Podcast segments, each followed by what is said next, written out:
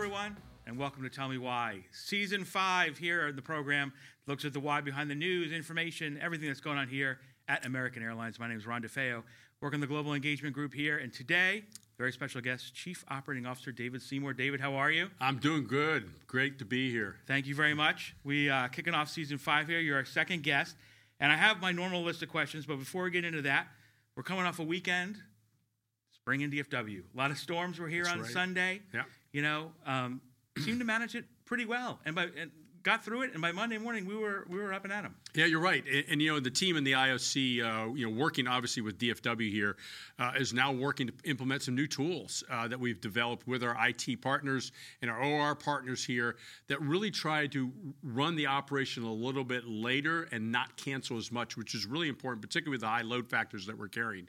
And they, they did exactly that. You know, again, as much as we have forecasts coming through, they took that forecast, adjusted our demand, uh, and spread it out, and we were able to do that. Had a little disruption there with some wind shear that came in.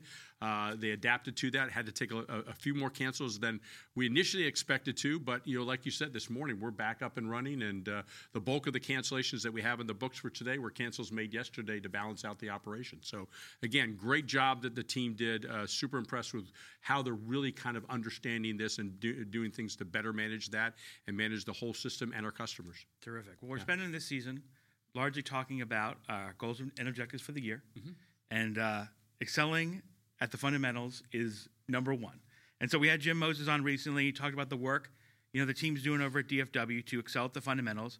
You know, tell me why we're why, why we're focused on this and why we really we can never talk about this enough. No, and you're right. And, and uh, for those that haven't seen Jim's session, I, I highly encourage you to watch it. I, I, I watched it uh, just after it came out. But again, he's focused on a lot of things. And, and the fundamentals is what we do. This is what it's all about, is turning aircraft here uh, and manage the fundamentals of running an airline. And what Jim and his team have really done is taken a lot of time to you know lessen the distractions that we have out there. We have some new technology uh, recently used to help with our gate agents managing standby lists.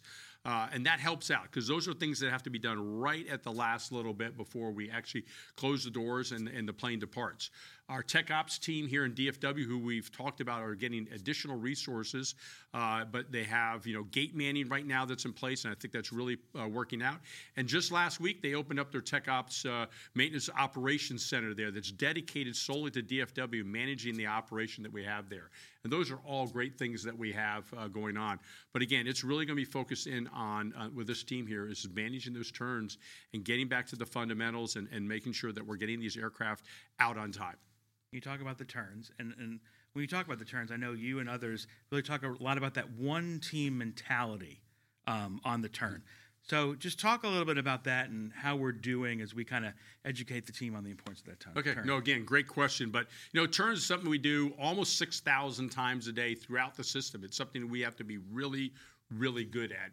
It's very orchestrated. Uh, you know, a lot of folks and a lot of teams are involved in that process.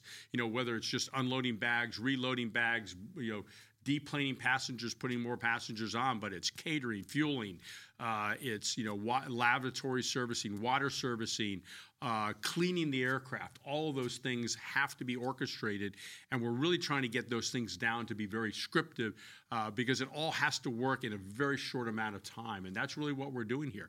And you look at what we're doing on our side of it. I mentioned a lot of vendors; they're really a part of it. So our finance team that manages all of our vendor relationships on a, on a global basis has partnered with us to make sure that we have the right staffing in uh, to get it uh, to get those things done. And we really have to look at this as one team. I, I like to use the analogy of soccer. We're all out there in the playing field, offense and defense, uh, midfield in soccer, uh, but we all have to work together. And if one is a little bit behind or needs a little bit of help, that uh, another others step in to help out. And that's really the way we have to look at it. No, that's great. And obviously excelling at the fundamentals across the whole airline.